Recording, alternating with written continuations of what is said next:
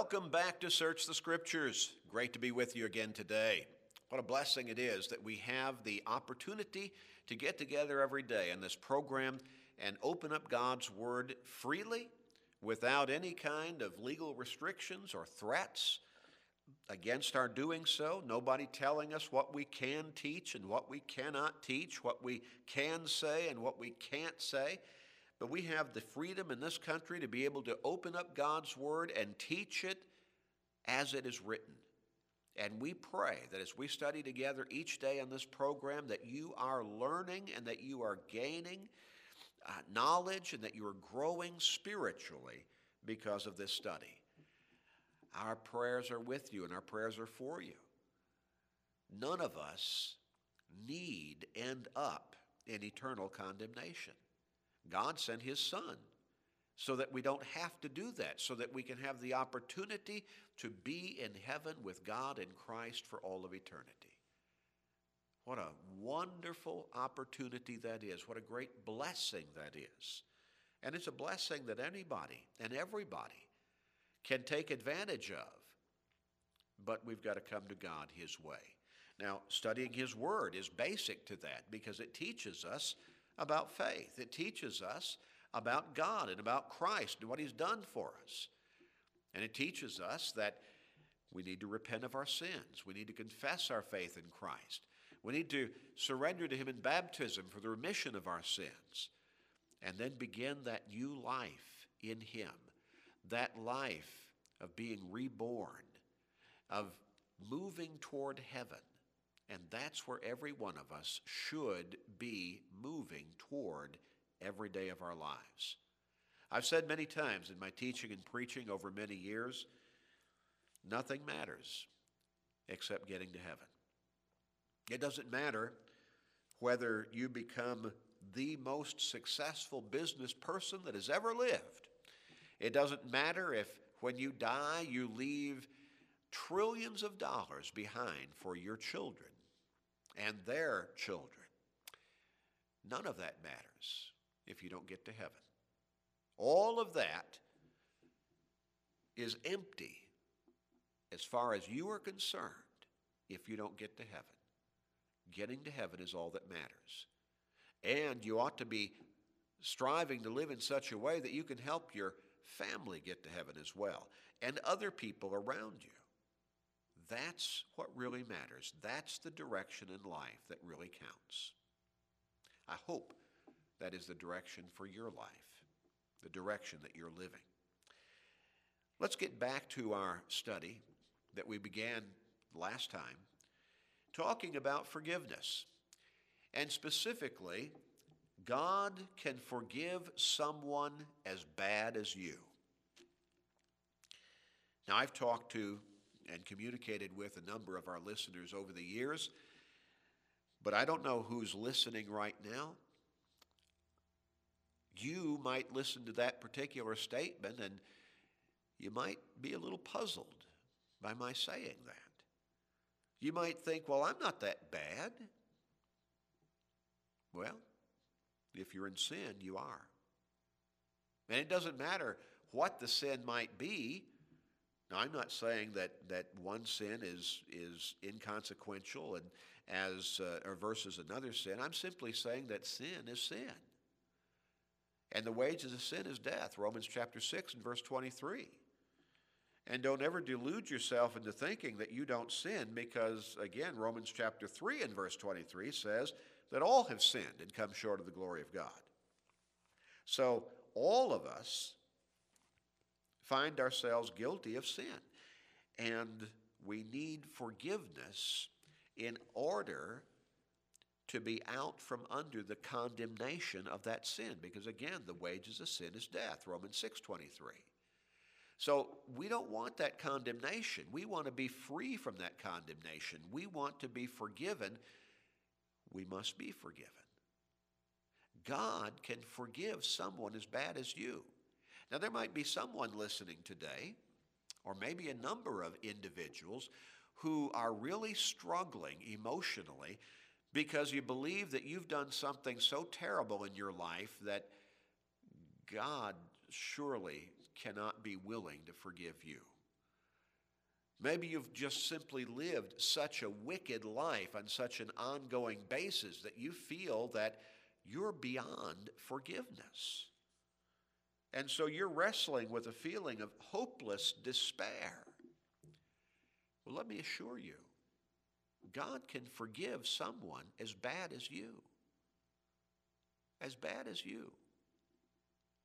If you will come to Him on His terms. For God so loved the world that He gave His only begotten Son, that whoever believes in Him should not perish, but have everlasting life. Now, we're not talking there about simply intellectual belief here. A lot of people will tell you that all you got to do is believe. No, there's, there's, there are things that go with believing. Belief is has a number of things that are inherent within that particular understanding. The belief that we're talking about there, that kind of faith, is an obedient faith, a repentant faith. And that has to be understood within that term believe or faith.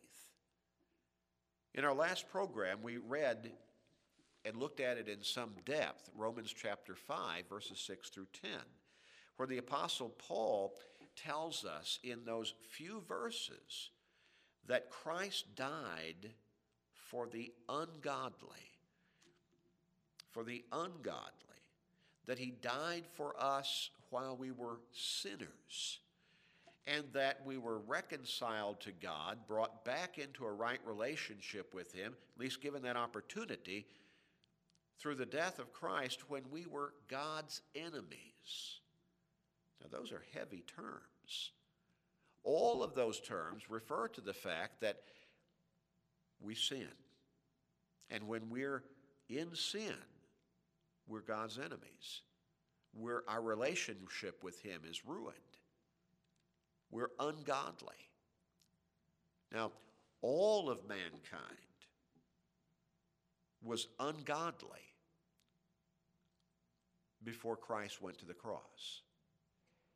Now, they're ungodly in the sense that He is the ultimate sacrifice, and without Him as that sacrifice, there is no forgiveness. He has been that sacrifice. He has gone to the cross.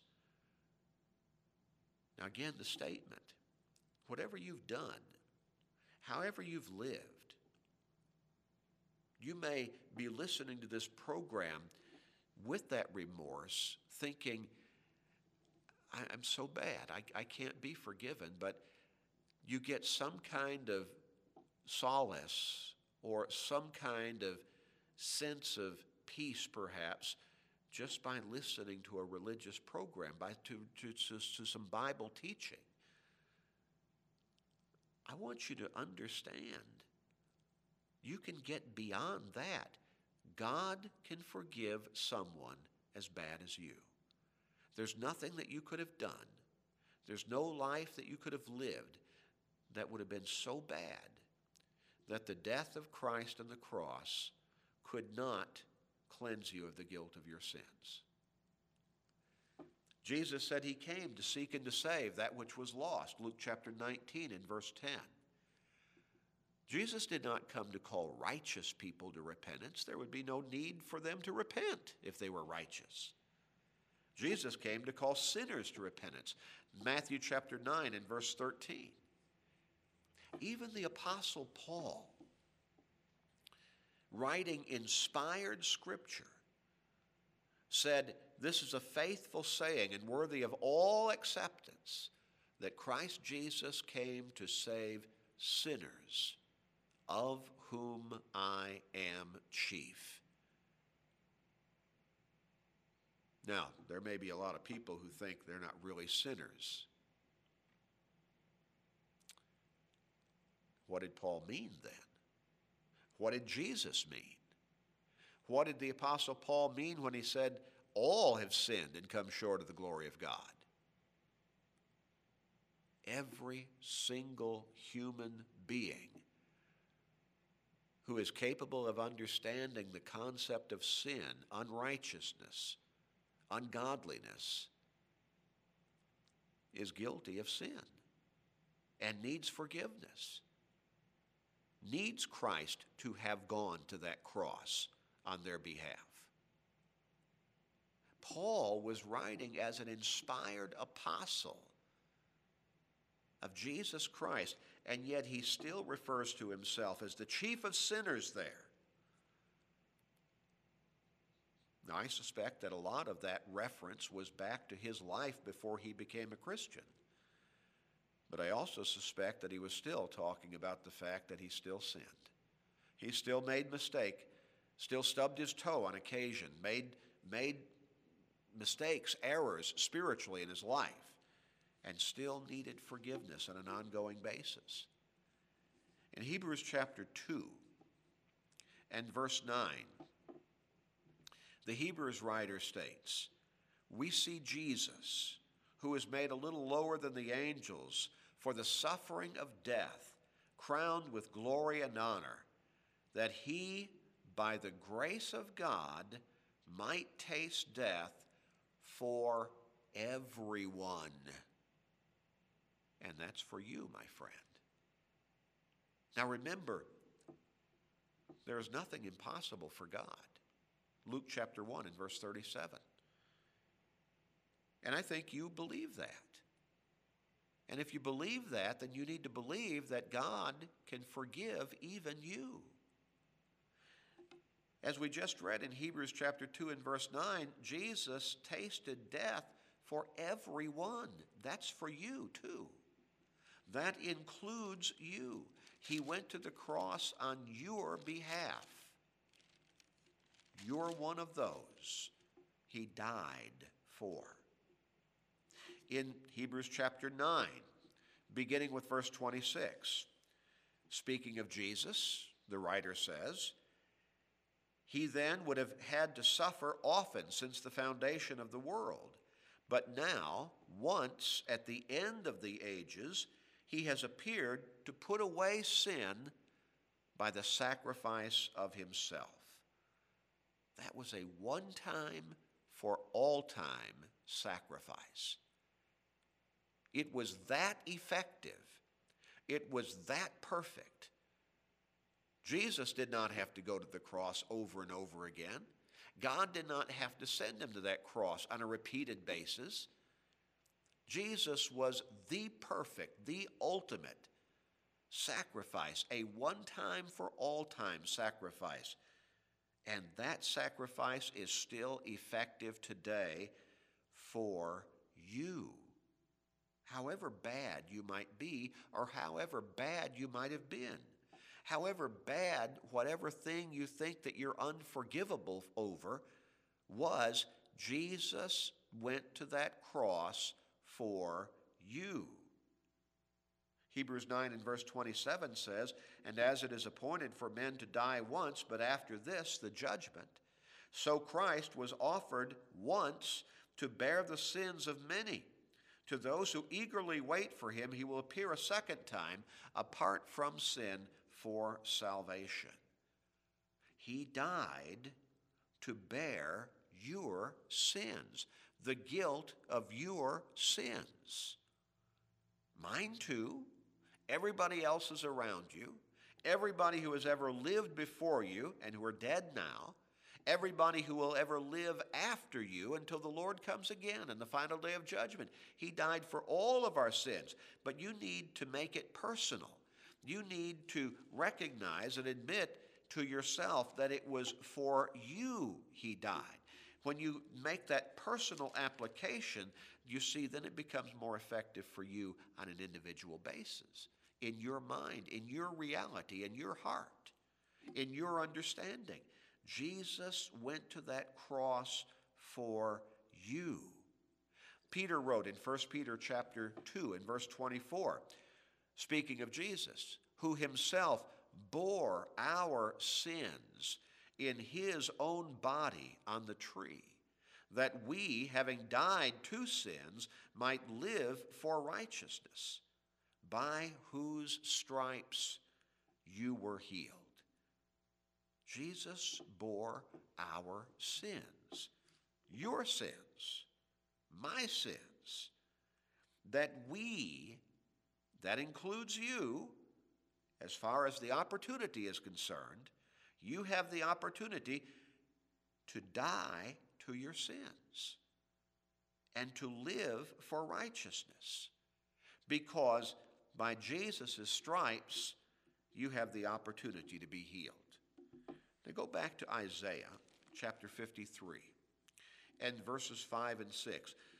Isaiah is the book in the Old Testament that contains the largest concentration of what we call messianic prophecies, and that is prophecies of the coming Savior, Jesus.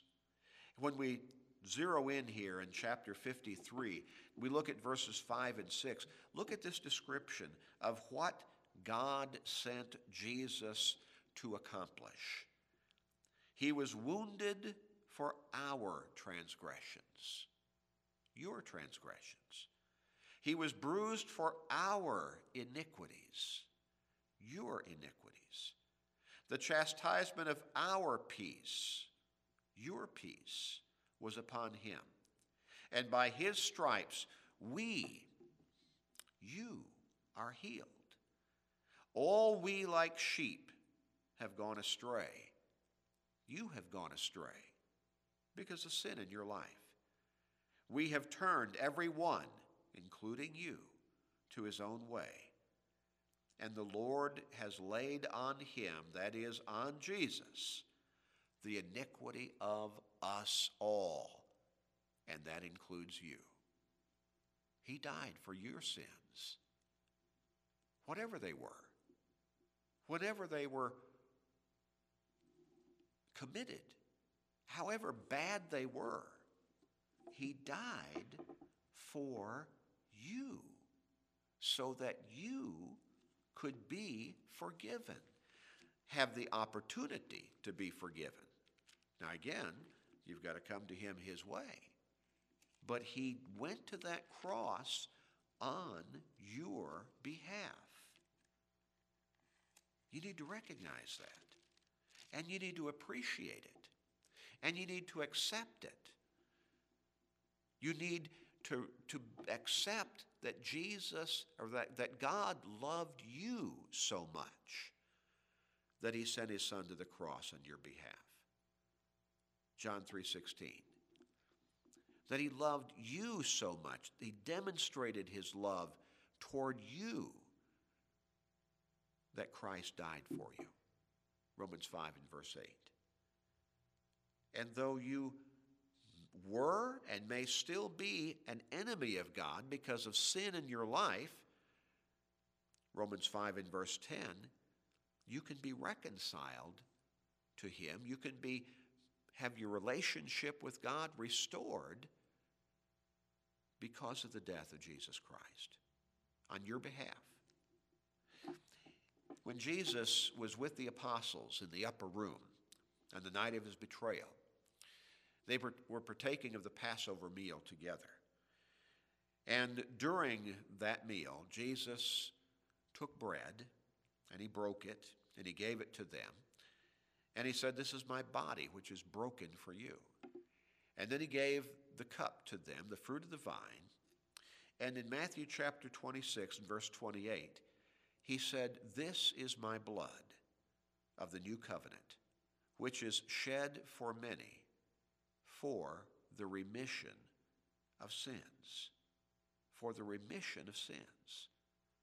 This blood, he, this cup, he says, is my blood, represents my blood. He was about to go to the cross. The apostles didn't understand that at that point. But the next day, he would be hanging on that cross. He knew that he was going to die. He knew that his blood would be shed. And in the Jewish culture of that day, the blood represented life. It was symbolic of life. And when blood was shed, that was symbolic of giving one's life, or death, in other words.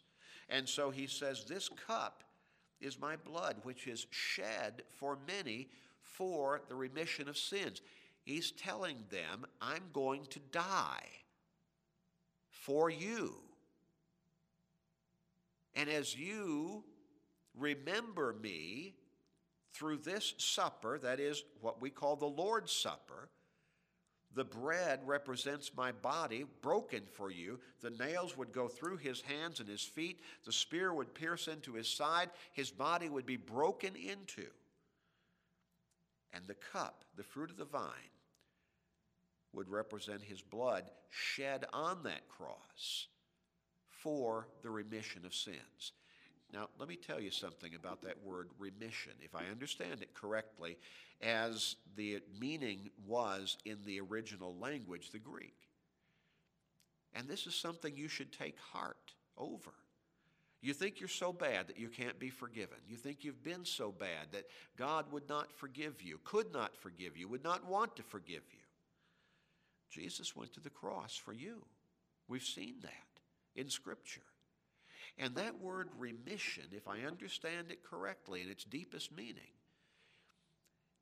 it certainly means forgiveness, but even more than that. It's the understanding that your sins are completely removed. They're, whatever guilt is there, through Christ, you can have that guilt of that sin completely blotted out no more record of it, as though it had never taken place. God can forgive you to that degree. God is a God of love and mercy and grace. He's also a God of justice and judgment. But He gives you the opportunity through Christ to have your sins completely blotted out. And God says that He will remember them no more. Even your sins, as bad as you might have been, as bad as you might be right now, He can still forgive someone as bad as you. In just a moment, we'll tell you how to contact us. Ask for that free Bible study that we're going to offer you. And we mean free. We'll take care of the postage even. And you can begin to study exactly how you can be forgiven, even someone as bad as you, of all of your sins. We'll continue this study next time. Contact us right away.